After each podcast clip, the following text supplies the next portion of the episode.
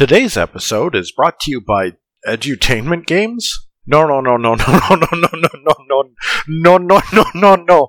I can't have taken months off and come back just to have the next game on my list be an edutainment game. Oh, oh, if only I'd known that this was an edutainment game. But no, now we have to talk about the secret Mega Man Legends game Rockman Dash Great Adventure to Save the World. On today's episode of What Am I Podcasting For?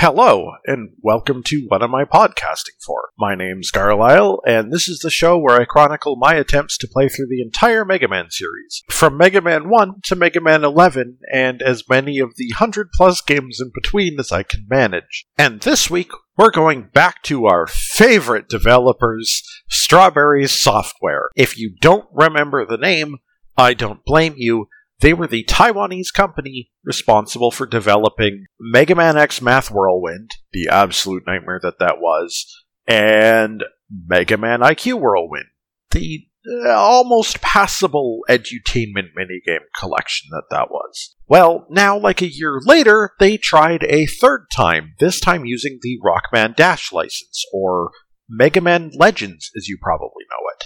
Officially titled Rockman Dash Zhengzhu Diukyu Dao Maojian, uh, which there's no way in hell I just pronounced that correctly. Great Adventure to Save the World is set up pretty straightforward. When you boot the game up, your main menu has six options which provide fake 3D by rotating static single images. Save data, load data, settings, controls, exit, and of course, play game. We'll come back to that in a moment.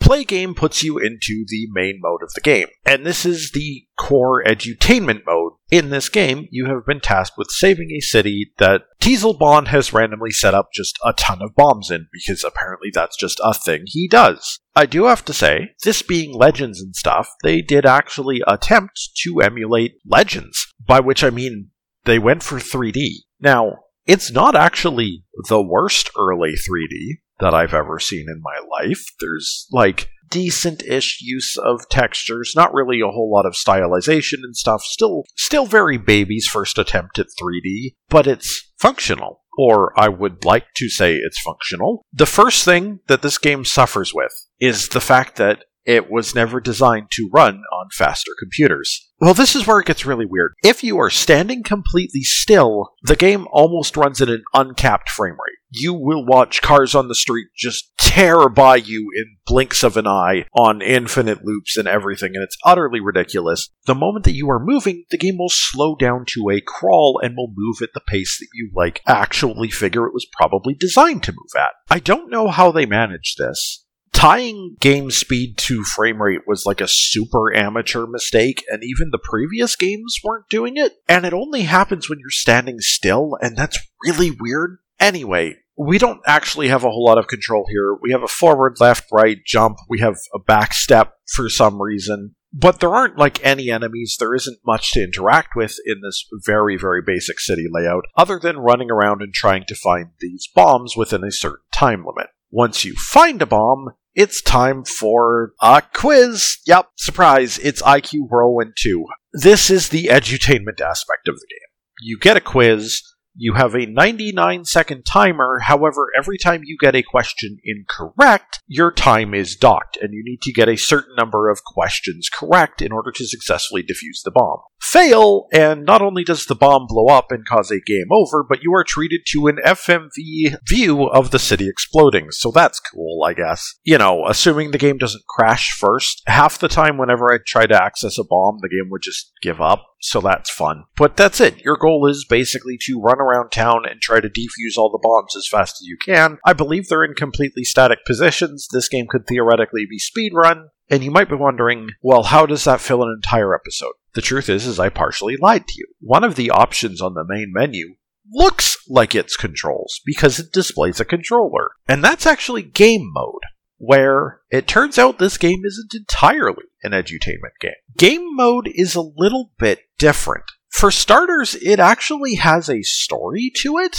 It begins basically on some sort of space station where the Bonnes have suddenly developed a space armada of ships and are coming in to attack this space station, and it's up to Volnutt to protect the space station and theoretically save the world from the Bonnes, who have now promoted to space pirates, I guess. Most importantly, this is why the game has a save and load function, because your progress in these games is actually saved. And I believe if you can complete all of the games, there is actually an ending. There certainly is in the videos where Mega Man is able to successfully activate all of the space station's defenses and ends up completely obliterating the armada that the Bonnes have sent after the place. And all of this, by the way, is in actual FMV cutscenes. This game has significantly more effort put into it than Math Whirlwind and IQ Whirlwind did. In fact, you'd almost think they were looking at games that were successful at the time, given that after the opening cutscene plays, we load into a hub, and this hub is like it's the camera in the middle and you run around it and it's just a circle with different doors that lead to different games. And it really reminded me of the Crash Bandicoot 2 hub, which Crash Bandicoot was the year before this and was actually a good game. Like, it's just weird to see how similar that was. This game runs into the uncapped frame rate issue, and this time it doesn't care if you're moving, so it's a little bit tricky to end up in the door you actually want to. But the idea is, is that there's several different games in here, and that's where we're going to spend the majority of this episode, so let's dig in.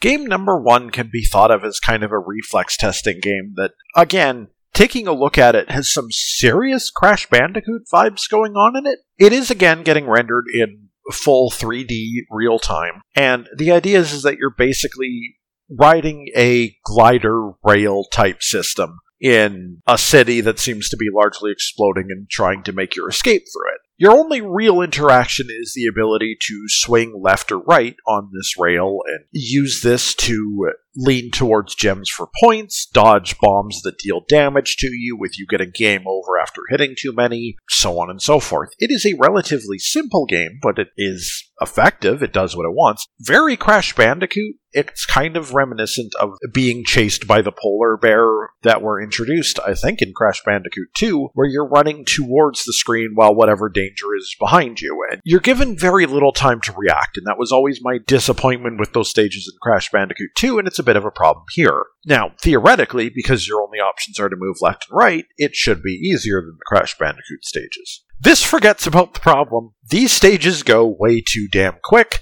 Most of the time, the 3D sections in this game are not frame rate capped. It never, it didn't like instantly blitz to the end of the level, but also realistically, I just had to guess where things were going to be, which is rather unplayable, as you might imagine. If I saw the explosives, chances are they were already on top of me, and I had to just already be in the correct location to not get hit with them. So this mode is functionally unplayable, but it isn't a bad idea. It's a mode that I'm sure, if I wasn't running at a computer that completely overpowered this game, it'd actually be fine, if simple. The second game makes a little bit more sense as part of an edutainment package, because it's a very simple mental game of, uh, Man, there's got to be some proper name for it. Dots and boxes? Essentially, the idea is that either two players playing against each other or you versus an AI have a grid that hasn't been filled out, and you can fill out one line on the grid at a time. And the basic idea is that whenever your line completes a box on that grid, you mark down that box as your own, you get a point and then you get to go again, as opposed to normally alternating turns. So the idea is to slowly whittle down the map, forcing your opponent to eventually create a situation where you can just chain off and fill box after box after box after box. It is technically a solvable game, which makes it a good thing that the AI is actually imperfect, because if it was a perfect AI, I'm pretty sure you'd need to know the secret to beating it. When I talk about a solvable game, by the way, I'm talking about like the way that tic tac toe, technically, there are ways to approach tic tac toe that ensure that you always win or at least draw, because there's only so many possible options, right? But it is a fairly simple game. The AI does make mistakes to make it playable. It would be a functional, if very basic, way to play this game on a PC, if not for the fact that they chose some um, irritating audio there's like this constant beeping while the game waits for you to make your decision. There's a slightly awkward 3D angle. They really wanted to make this 3D, but there's zero reason for it to be displayed in 3D. Whenever the AI servbot takes its turn, you have to listen to an alarm blare three times while the game figures out what the servbot's going to make, and that just with this grid taking um a few minutes to fill, that is a lot of time to hear that sound effect just blare over and over and over. I'll come back to game 3 in a moment, because it's actually the best one. But we'll talk about game 4 first. Game 4 is Baby's first 3D platformer?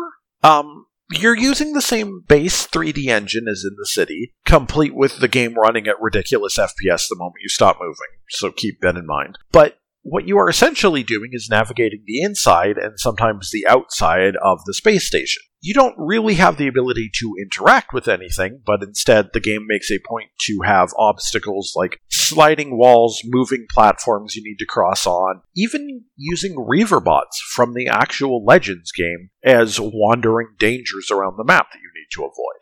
And this does actually make some use of 3D space. You'll need to catch elevators to go up and down floors, and not just to the next stage either, but like that's actually part of the stage design. There's extra lives to pick up to make up for the fact that it is super easy to fall off into pits and just instantly die. Speaking of which, that is this thing's problem. I wouldn't actually completely hate this. Like, again, they were like trying to create some interesting levels, especially later on in the third level, you get like spiraling paths around the outside that you need to carefully navigate. But it's so easy for the things to just not work. Like you did not realize that the floor in front of you is not actually a floor, but not being sure whether you need to just wait for it, or like getting onto the moving platforms in the second stage is kind of a nightmare they're not smoothly moving, they move in like chunks at a time. And sometimes they are just ever so slightly off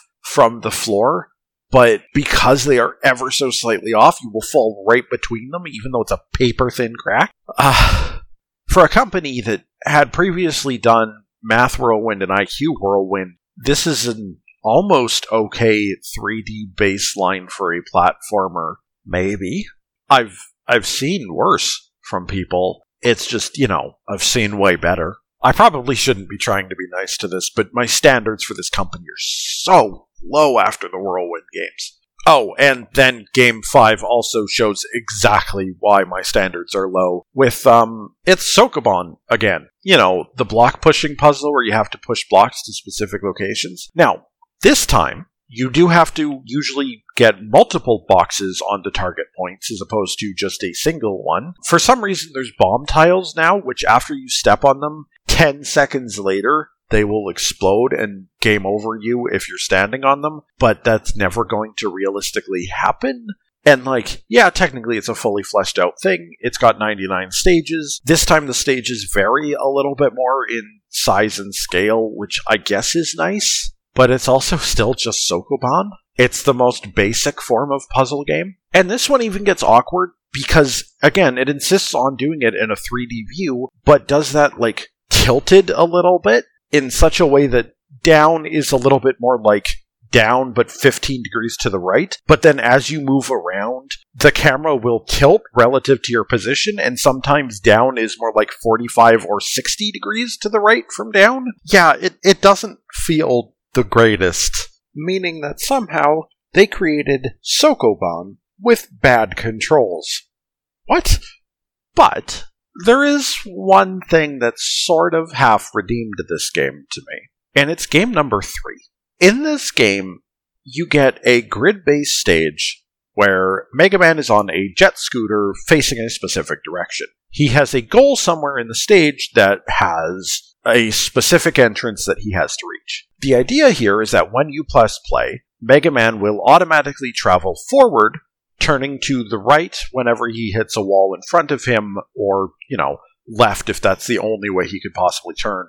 And basically just traveling automatically on loop. And the idea is that you are interfering with the grid by placing down ramps, directions, and other gadgets that the game gives you in order to try to direct Mega Man into the goal. It is kind of akin to the Sega Dreamcast classic ChuChu Rocket, which is impressive given ChuChu Rocket is a game that would actually come out at the end of the same year. So this time it wasn't copying it. And it's absolutely not as in depth as ChuChu Rocket, a game where you had to guide a whole bunch of mice and you had to keep cats away and all these sort of things. Like ChuChu Rocket, amazing game. When are we getting a port, Sega? Why have you never done this? The basic idea here is still the same you have to figure out how to transform the route that Mega Man is automatically going to go based on all the different obstacles and walls and stuff that are already on the stage into one that will actually get him to his goal. It is worth noting that these do technically act as 3D, which is something that wasn't in ChuChu Rocket, because the ramps don't just act as one way paths where he can only go up them from a specific direction and then they act as walls in the other direction.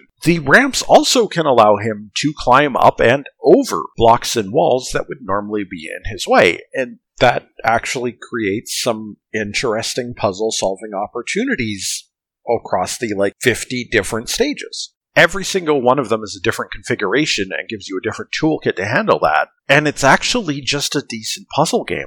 Not groundbreaking, not as in depth as ChuChu Rocket would show the system to be, but remarkably solid and actually fairly creative. Now, I doubt anybody who's listening to this podcast is out there looking for a ChuChu Rocket great value brand equivalent. Like, really, if this sounds interesting to you, I know I've said the name a ton of times, but please go look up ChuChu Rocket. But I wasn't expecting a half decent game, much like I wasn't expecting the half decent puzzler that was an IQ Whirlwind. Point is, is while much of this game is they tried, but this is the part of the game that turned out okay.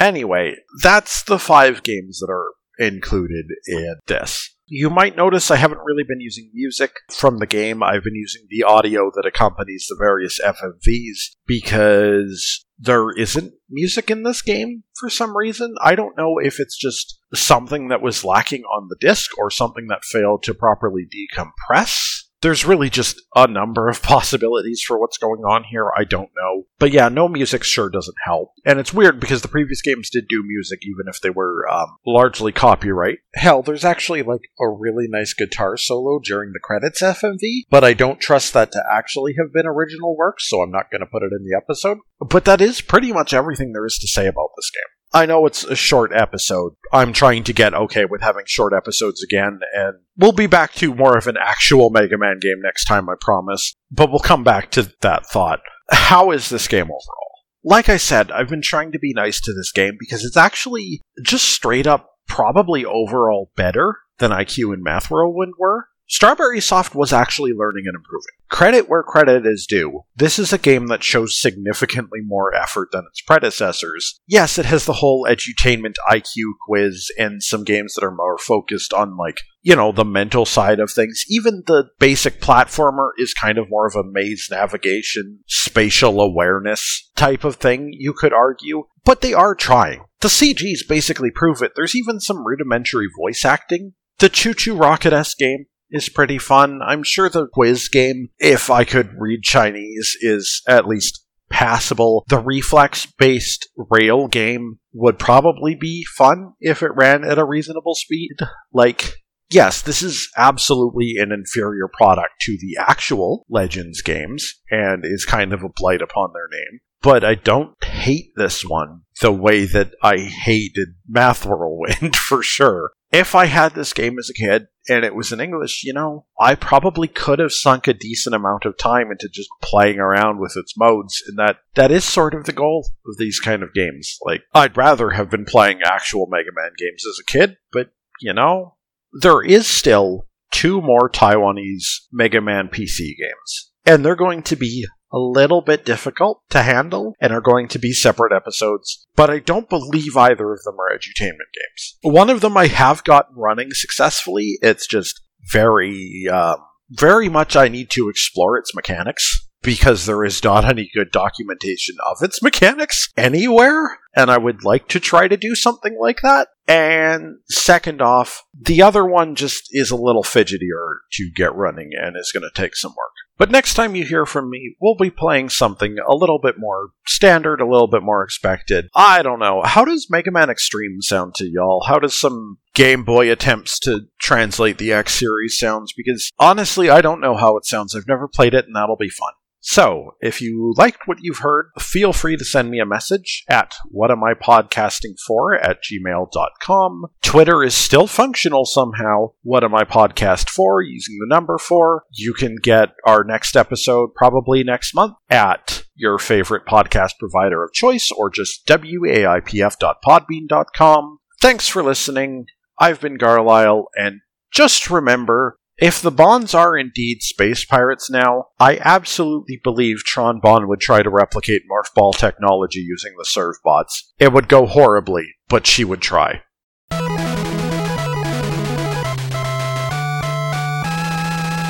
Get over! Play through the entire Mega Man series, from Mega Man 1 to Mega Man 100. Mega Man 100?